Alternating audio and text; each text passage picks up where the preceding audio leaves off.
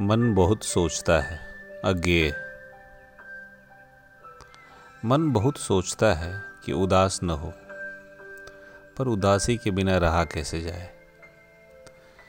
शहर के दूर के तनाव, दबाव कोई सह भी ले, पर यह अपने ही रचे एकांत का दबाव सहा कैसे जाए?